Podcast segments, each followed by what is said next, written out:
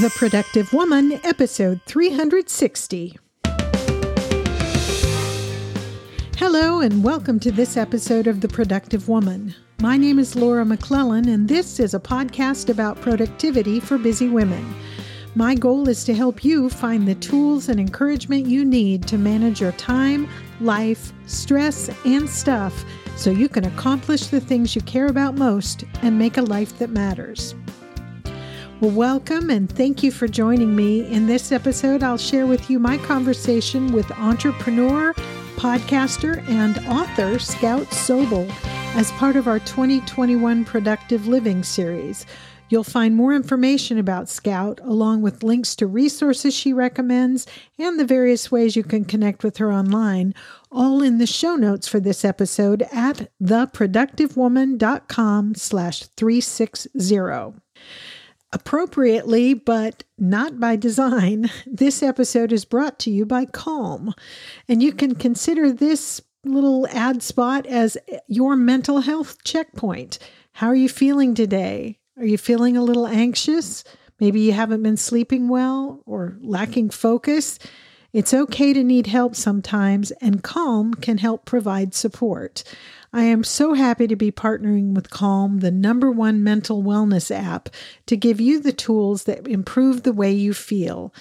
Using Calm, you can clear your head with guided daily meditations, improve your focus with Calm's curated music tracks, and drift off to dreamland with Calm's imaginative sleep stories.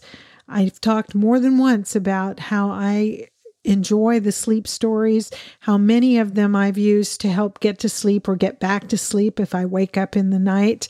And I highly recommend them. I pay for my subscription.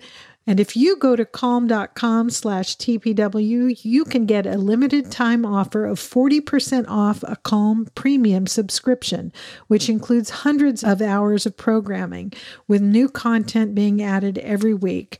Over 100 million people around the world, including me, use Calm to take care of their minds. And you can sleep more, stress less, and live better with Calm. For listeners of the Productive Woman podcast, as I said, Calm is offering a special limited time promotion of 40% off a Calm premium subscription. And to find out more, you can just go to calm.com slash TPW. That's calm, C A L M dot com slash TPW for 40% off unlimited access to Calm's entire library. Once again, that's calm.com slash TPW. And now let's get into my conversation with Scout. I am so pleased to introduce to the Productive Woman listeners Scout Sobel. Scout is CEO of Scout's Agency, which I will ask her more about in a bit. She's the co host of the OK Sis podcast and the author of a new book called The Emotional Entrepreneur. She lives in San Diego with her husband and Princess Pomeranian. Her favorite things to do are journal, read, and have happy hour with her friends. And Parks and Rec and Jurassic Park make her the happiest. I have been so looking forward to talking with Scout about how mental health fits into making a life that matters. So, welcome, Scout. Thank you so much for having me. I'm so excited to get into all of that. We're going to get into it a little bit later, but I was telling you earlier, I really enjoyed reading your book. I don't consider myself an entrepreneur, uh, but so much of what you said in there resonated with me. And so we're going to get into that a little bit later. But before we do, maybe uh, I gave a little bit of an introduction to you, but is there anything else uh, that we ought to know about who you are, where you are, what you do uh, as we get into this conversation?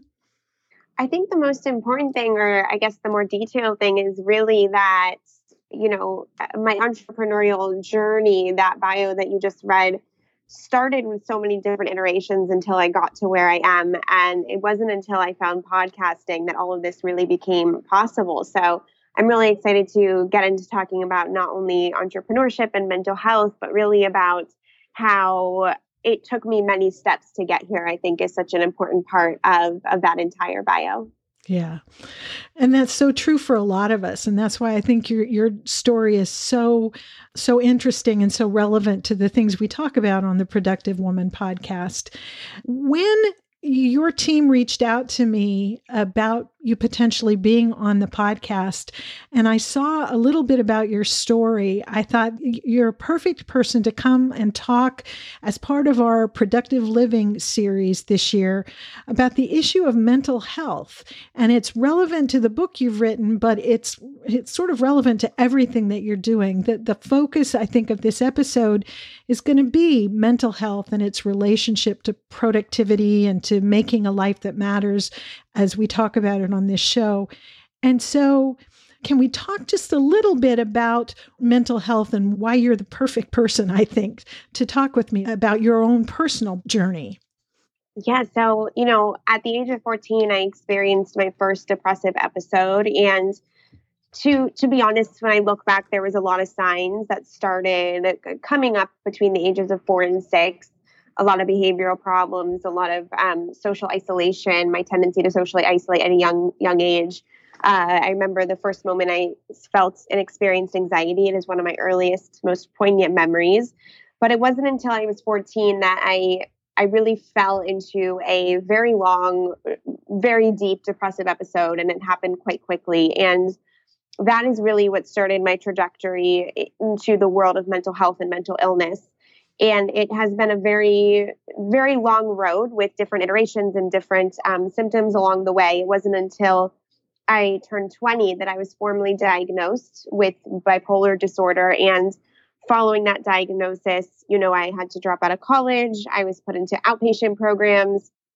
They uh, locked me up on an inpatient at one point, and I had been, you know, over the years having a trial and error with medication, et cetera. And in my early 20s, my psychiatrists and doctors alike, therapists, et cetera, were having conversations with me and my family about how I was potentially someone who who was unfunctioning in society. I couldn't hold a minimum wage job. I couldn't attend school. I really, really was what I didn't have the tools and the strength to combat the depression, anxiety, hypomania, catatonia, psychosis, paranoia that my brain was inflicting upon me to move through and assume a position of responsibility and purpose within this world.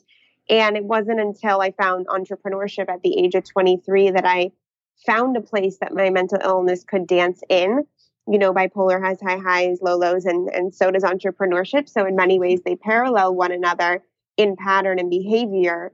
And, you know, at this moment, I am almost 30, and I will say that while I became a functioning member of society because of entrepreneurship more in my mid 20s, it really has only been until a year and a half that I finally have felt safe and comfortable in my emotional experience. I've come to a really, really beautiful place of acceptance and not resistance. And so, through my experience, medication, psychiatrist, hospital visits, outpatient, inpatient, psychosis, you really name it, I today have come to a very grounded place where those experiences, as well as my mental illness and the experience it provides me, is no longer my enemy, but really, truly, rather my guiding light. I have seen what has, I've seen my life transform when I put my emotions on my side rather being at war with them. And so this mental health journey will always be the my highest of priorities in life and I get to also live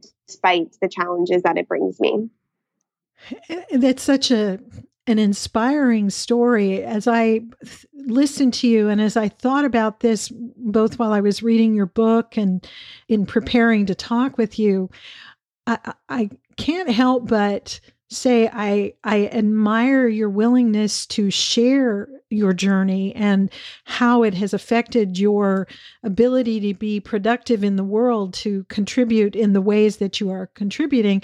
Because for a long time issues of mental health were so stigmatized that nobody would talk about them. And in in some circles they still don't.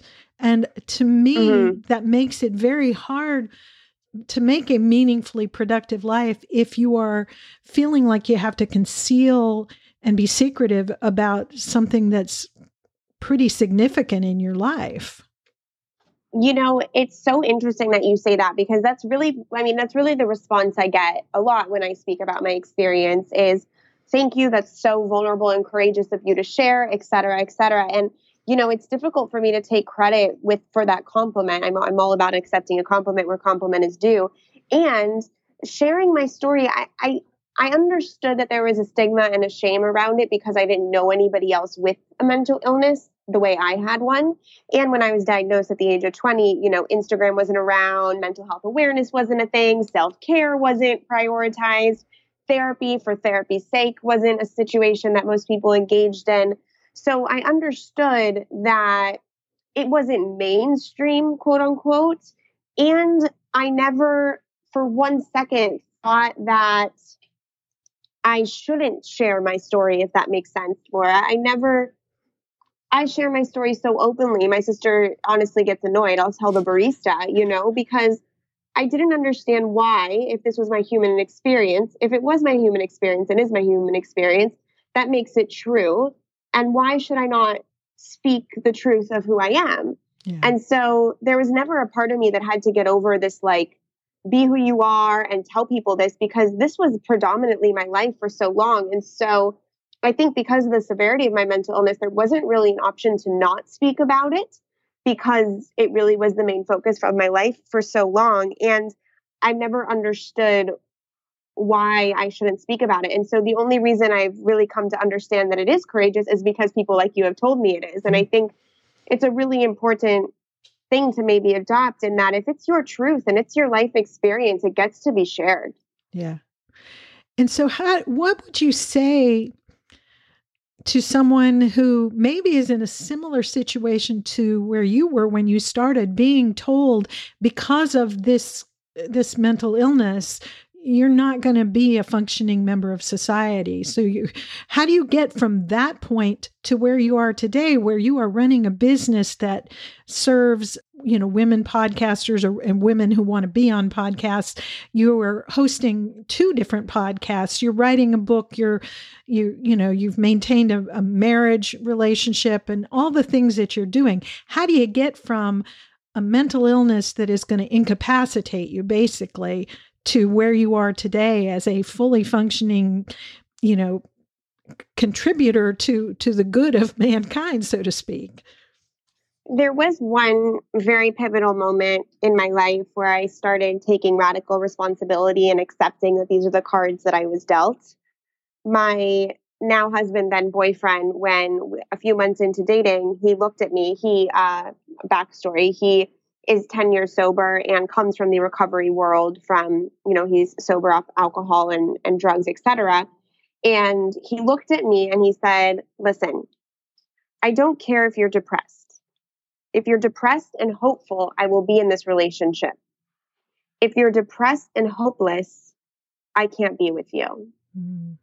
in that moment he showed me what was actually in my control.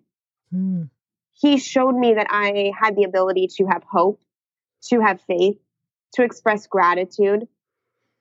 Instead, I was at that point living in the victimhood mentality and listening to what others decided and prescribed for my strength thermometer hmm. of what I could and could not do. So when he said that to me, at that point, I had lost my college experience. I had had to quit many internships and jobs that were given to me, a lot of opportunities. My relationships were strained. My family was constantly worried about me. I decided that I wasn't going to lose him as well. And so I decided to add in hope. Mm-hmm. And with that hope, the energy kind of pulled me along. I started reading self help books. I started going to support groups. I started um, saying three things I'm grateful for every morning before that was even a practice that we've all, thank God, adopted. And so, you know, I think that if someone is listening who is feeling very, very hopeless in their situation, they're most likely feeling hopeless because others have put parameters around what they are capable of doing in this lifetime. Mm-hmm. And those parameters are false limiting beliefs. They are narratives that you do not need to personally adopt. Mm-hmm. There is so much in our control, regardless of a diagnosis. There is so much out of our control, and those are the things I accept and move on from. And yet, understanding where we can show up for ourselves, even when it feels hard, you know, that was when I was 21. it took me until I was 28 to really get to a point where I felt, felt safe in my mental illness.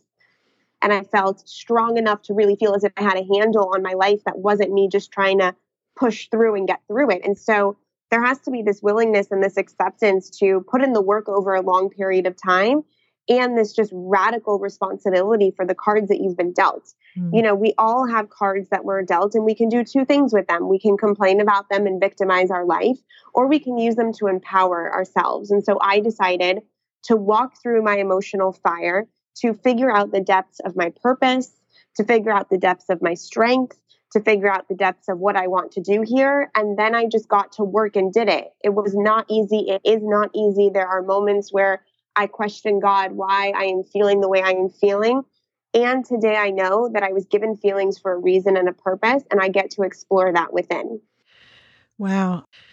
I, I found myself tearing up as you were saying all of that. There, I mean, that is so relevant, whether it's someone with mental illness or anything else in life. Recognizing whatever cards you've been dealt, okay, there they are. They're real. I'm not going to pretend they're not. But look beyond that to, okay, what can I control? Is so important. It's such an important lesson for all of us to learn. And I think it's awesome that you, I, from my perspective, you learn that relatively um, early in life. I'm I turned 61 this year, so you know, someone who who learned those sorts of lessons in even in their late 20s, I I, I think that's fabulous. There are so many lessons like that that I didn't learn until just the last few years. So I want to ask you about mm-hmm. something you mentioned on your website, and you mm-hmm. kind of touched on it just now when you were talking this idea about feeling safe in your emotions so that you can have a purposeful, meaningful, and fulfilling relationship with your life. Can you talk a, a, little bit about what you mean by feeling safe in your emotions and why that's so important? Yes, it is the ultimate mantra for my life you know, when we feel an uncomfortable emotion, let's use anxiety as an example, we have a pain, right? The pain is the anxiety. The suffering comes from the anxiety about the anxiety. And we mm-hmm. have anxiety about the anxiety because we don't feel safe in our current experience. And so, if I could figure out how to not negate the anxiety, not resist it, not deny it, but allow it to live in my body and not catastrophize that second la- layer of anxiety about the anxiety, aka the suffering, that I could simultaneously feel an emotion, honor it, uh, give it space, not resist it, not make it wrong, not judge it, while also having a really deep understanding and foundational belief that I am safe within this experience. Mm-hmm. And feeling safe within that experience truly allows the emotion that's uncomfortable, heightened, um, catastrophizing your thoughts, etc., in your body, it allows it to pass much quicker. I think that a lot of the suffering, and to be honest, a lot of the reason that I was so stuck within my disorder was because that I didn't feel safe in my emotional experience. The narrative I told myself was, well, my bipolar disorder has the ability to destroy my life. Look, it stole my college experience from me. It robbed me of this internship at C Magazine that I was loving, quote unquote, loving. It has taken these, you know, it has kept my parents up sick with worry at times. It has locked me up into a hospital. My emotions are dangerous. And that created a distrust and a disease, disease, quite, you know, mm-hmm. quite literally, in my body and my belief system. And it wasn't until I read Untamed by Glennon Doyle where she says something along the lines of when she said to herself, I can't take this anymore, which is something that I would text my husband constantly. She realized that she was taking it again because five seconds had passed and she was still alive and surviving. And it totally reframed my belief system around my emotions because every time I would feel that initial pain, we'll call it, you know, anxiety for this uh, example, I would feel as if I can't couldn't take it anymore, and then I would catastrophize my state of being and want it to be anything other than what it currently is and in that provide a lot of suffering but i was failing to see the truth was that i could survive them and i was survive them because every single time i said i can't take this anymore guess what two seconds later there i was taking it and mm-hmm. so i recognized that my distrust in my emotions my inability to feel safe within them was producing a surplus of surfer- suffering around a diagnosis that already provided enough pain as it is. Mm-hmm. So the way that I changed this belief system is the same way that I came to believe it in the beginning, which was I said it to myself over and over again I am unsafe in my emotions. That's what I said, that's what I felt. And so I started embodying and writing down, I am safe in my emotions. I put it on a post it note and I put it on my mirror. When I was anxious, I would stop what I was doing. I would sit at my journal and I would write over and over and over and over again I'm safe in my emotions. I'm safe in my emotions. I'm safe in my emotions. It was my wallpaper to my uh, phone. It was the background of my computer. It was, the, you know, it, it was everywhere short of a tattoo on my body, right? and in saying that to myself and almost meditating on its repetition, a couple months went by and I started to feel safe. I started to provide myself with the mental evidence that I could feel depression. I could feel sadness. I could feel anxiety and I would survive. And I did mm-hmm. survive. I still survive every single time. And so, this belief of feeling safe in your emotions allows you to accept when uncomfortable emotions visit and deal with it with a really beautiful trust versus a total chaotic energy. Such a profound thing to understand. I've I've said many times in the past, I mean, one of the things that I've learned in the last few years is the only thing worse than feeling bad is feeling bad about feeling bad. And that's yeah. kind of what you were saying. mm-hmm. I don't know if you've ever heard of a there's a podcaster, a life coach kind of person, Brooke Castillo. I think she's the one who has said uh, that I heard her say once that was so profound, and it's similar to this that pain is inevitable, but suffering is optional. Mm-hmm that we create the suffering, kind of what you were saying there, that by being anxious about the anxiety or, or you know, or being depressed about the depression, that we magnify the suffering by fighting against it. Yeah, once you realize that, then you realize that so much of your life is actually your doing, mm. right? Yeah. So much of your life is actually so completely in control. I don't have control if anxiety initially visits me. I do have control over how I react to it. Yeah. And I can react to it in a way that makes everything around me and inside of me worse, or I can react to it in a way that makes me feel foundational and grounded and safe. Yeah. I, I, think it's important to acknowledge, I agree with you 100% that so much of what we experience in our life we is, is of our own making that is not a condemnation. That's a cause for celebration because if I'm doing it to mm-hmm. myself, I can stop. I can learn how to stop. I can learn how to make it better. And that's really what I think what you were saying there is once you recognize that how I'm reacting is what's making this so difficult or making it more difficult than it needs to be, I can learn a different way to react. I can learn a different way to respond, whether it's the things you talked about journaling or or saying words words have meaning and they matter. Uh, and so uh, so much of what you're saying is is so resonant and so important i think for all of us to to get a hold of. I want to talk in a minute about your book um, specifically about why you wrote it and all of that. But first of all i uh, kind of on the same line of what we were just talking about in the book, one of the phrases I underlined that you used several times was out of alignment. You talked about being out of alignment. What does that mean to you, and how would that affect our ability to be productive in the world?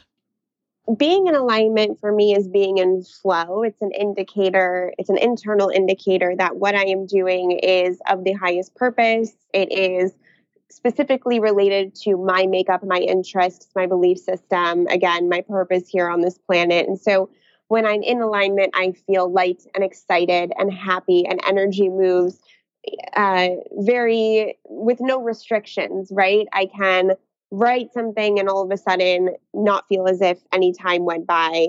I can engage in a project and just put my whole heart into it, and I don't feel drained. I actually feel energetic. So, when we are in alignment, it is when we feel so in our purpose, so in our personal power, exactly where we are supposed to be and exactly where we really want to be. It's the highest vision for our lives. And when I'm out of alignment, I feel tired and frustrated, and I more easily snap at my husband.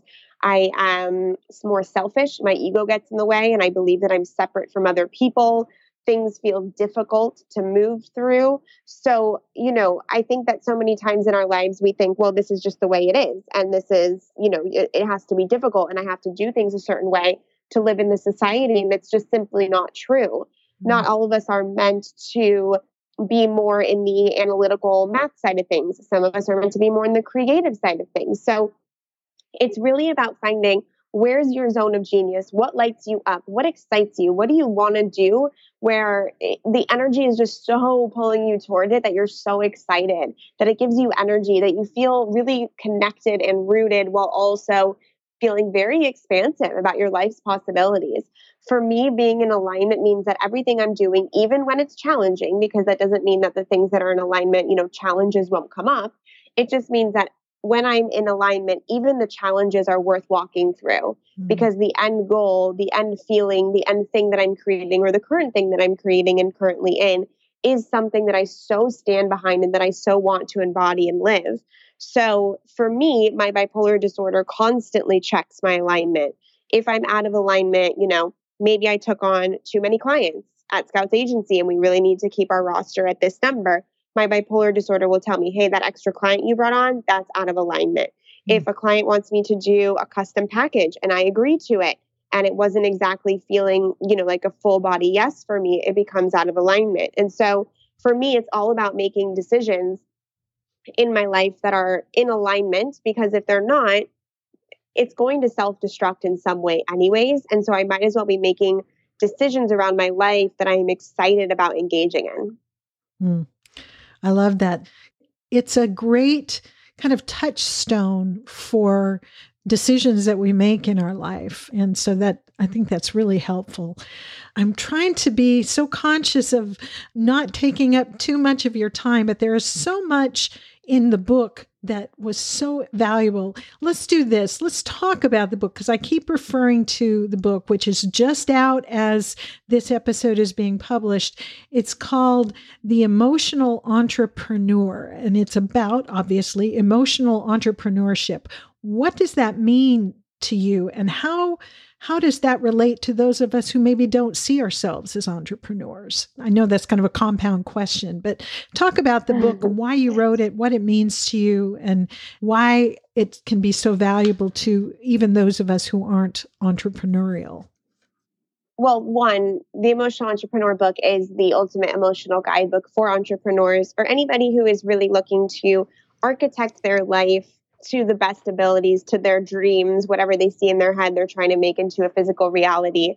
I wrote it because as I became successful with Scouts Agency, I noticed that one, it was highly emotional. It was the biggest personal development journey I've ever been on. It highlighted my strengths and my weaknesses and put them on full display for the entire world to see. And the reason I became successful is because I persevered through every single emotional challenge that I was faced with.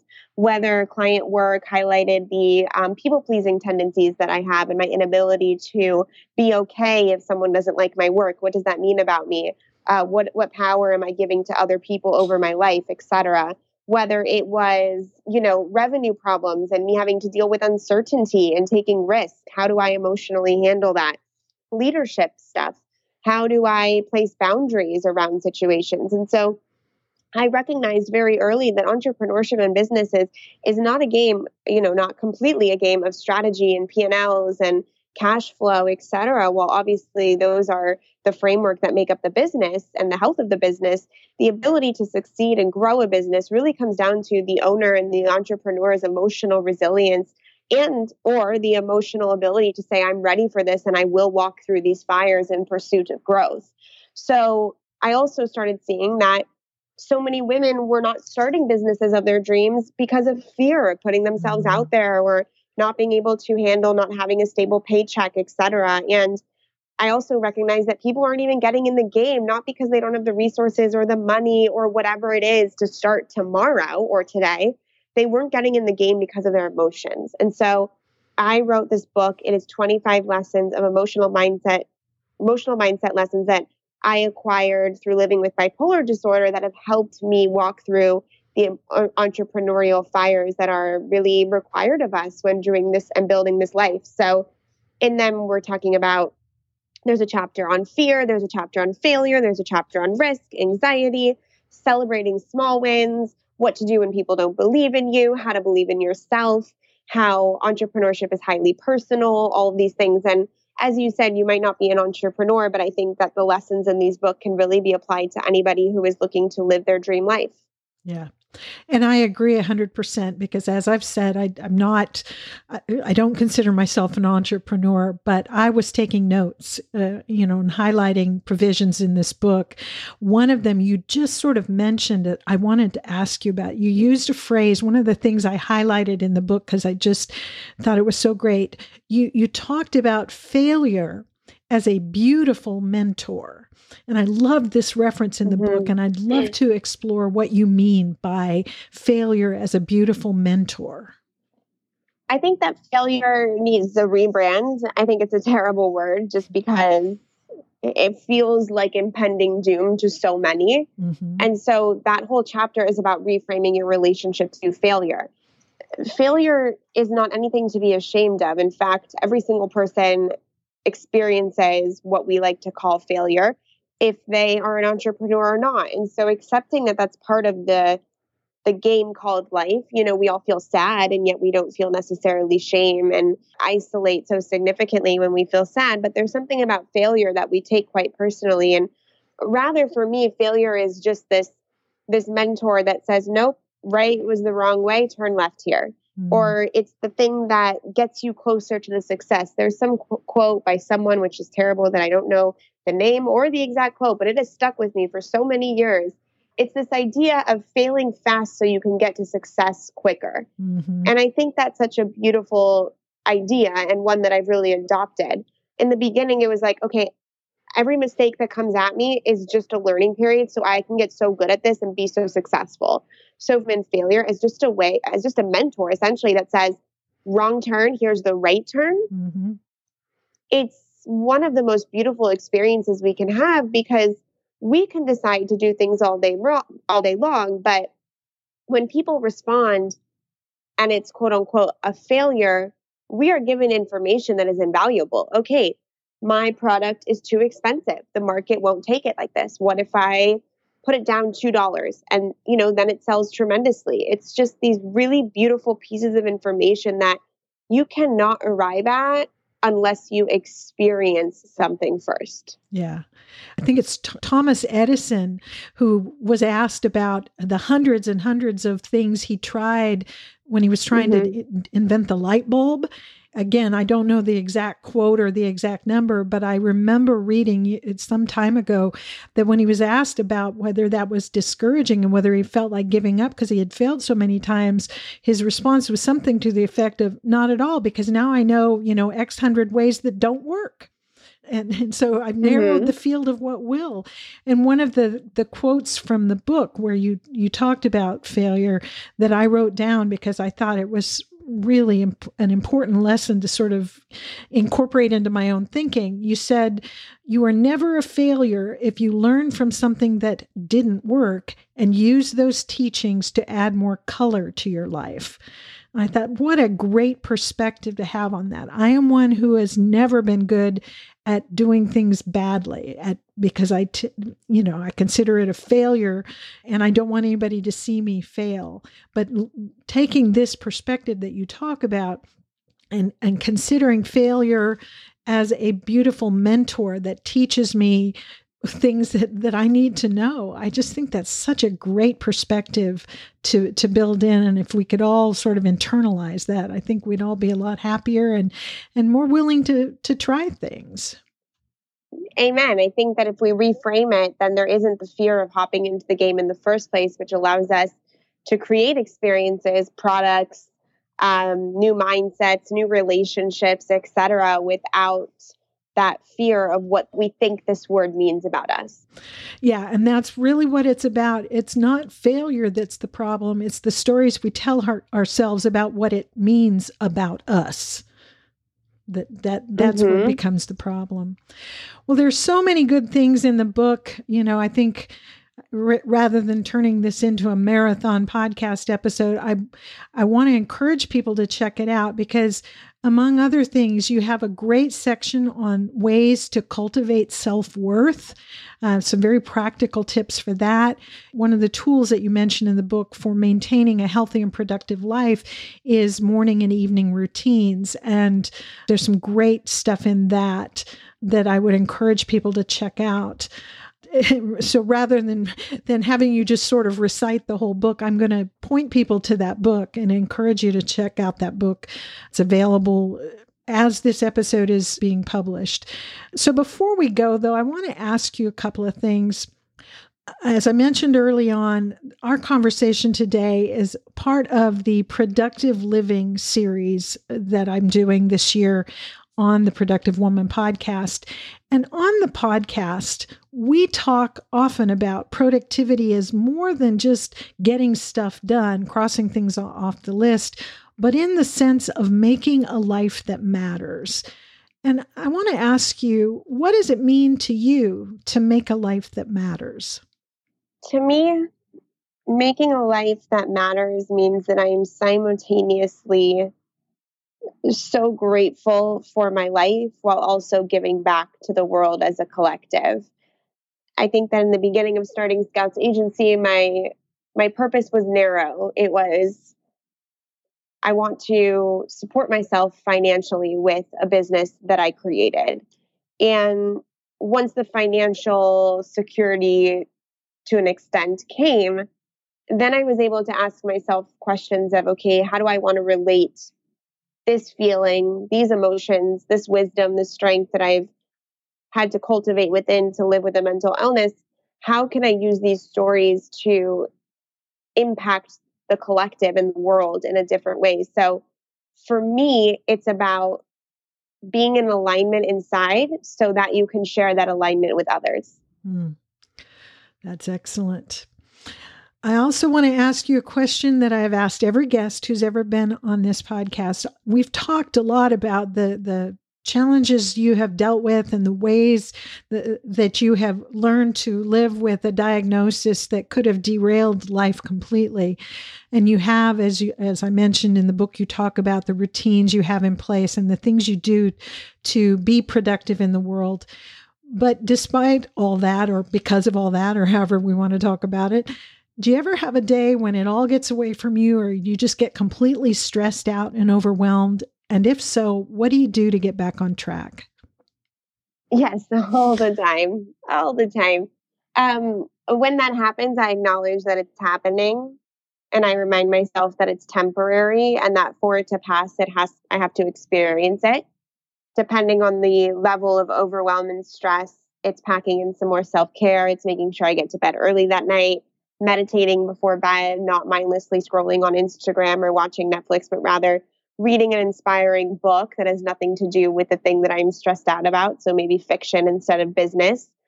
Get outside, listen to a podcast that's really inspirational, call a loved one. I think in those moments, I double down on self care and intentional rest versus numbing out. Mm. And I allow it to do its thing and it passes every time. Hmm. Great advice for all of us. Scout, where can people connect with you online if they want to learn more about what you're doing and and uh, uh, you know about Scout's Agency or about you, or if they have a question for you? Where's the best place for them to find you? Yes, they can find me on Instagram at Scout Sobel. That's going to be the best place. There in the link um, in my bio, I have links to Scout's Agency and my two podcasts, Scout and OK Sis. And as well as the link in my bio, I will have where you can purchase the book, which is the best place would be on Amazon. So come follow on Instagram. We'll be doing some fun book giveaways for launch week. Excellent. Yeah. And we will have all those links in the show notes for this episode. So before we go, many, maybe most of the women who listen to the Productive Woman podcast are looking for help and encouragement in getting things done and making a life that matters. Thinking about how mental health fits into that objective. Do you have any last words for that woman?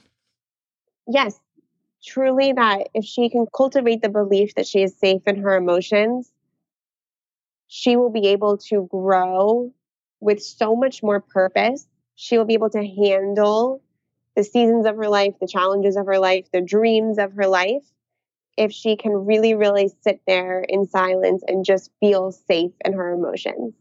Hmm. Something worth all of us working on for the rest of our lives. Scout, thank you so much for being here with me today. Thank you so much. I really loved this.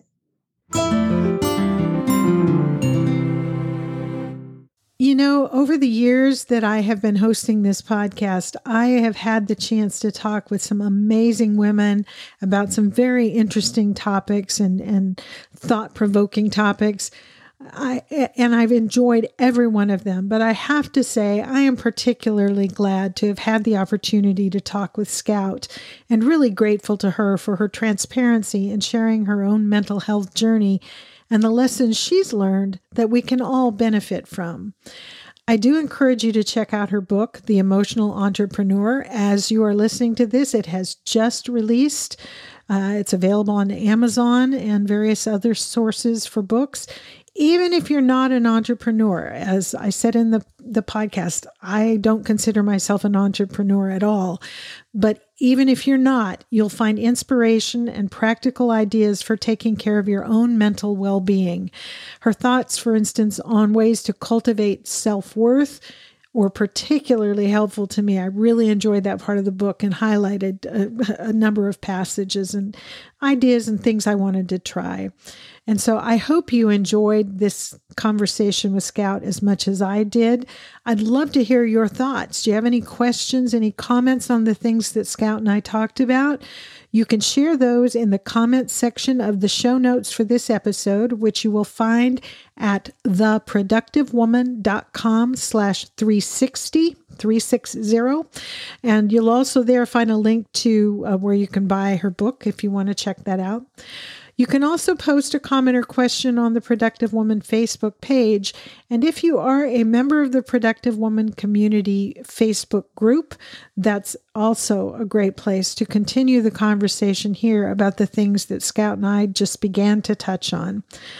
If you prefer to share your thoughts with me privately, you can always do that by sending your questions, comments, or suggestions to me at feedback at theproductivewoman.com, and I would love to hear from you.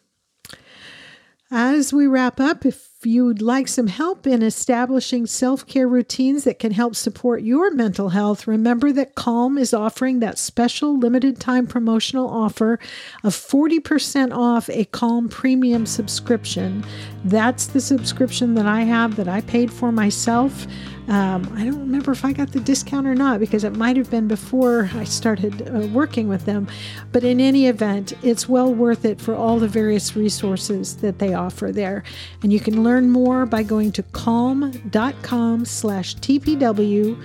That's C-A-L-M dot com slash TPW for 40% off unlimited access to their entire library And once more, that's calm.com slash TPW. And thank you so much to Calm for supporting the Productive Woman podcast and productive women everywhere. And that is it for this episode of The Productive Woman. Thank you so much for spending this time with me and with Scout. I hope you found something in it that was encouraging or helpful to you. I'd love to hear your thoughts on what Scout and I talked about, as I said.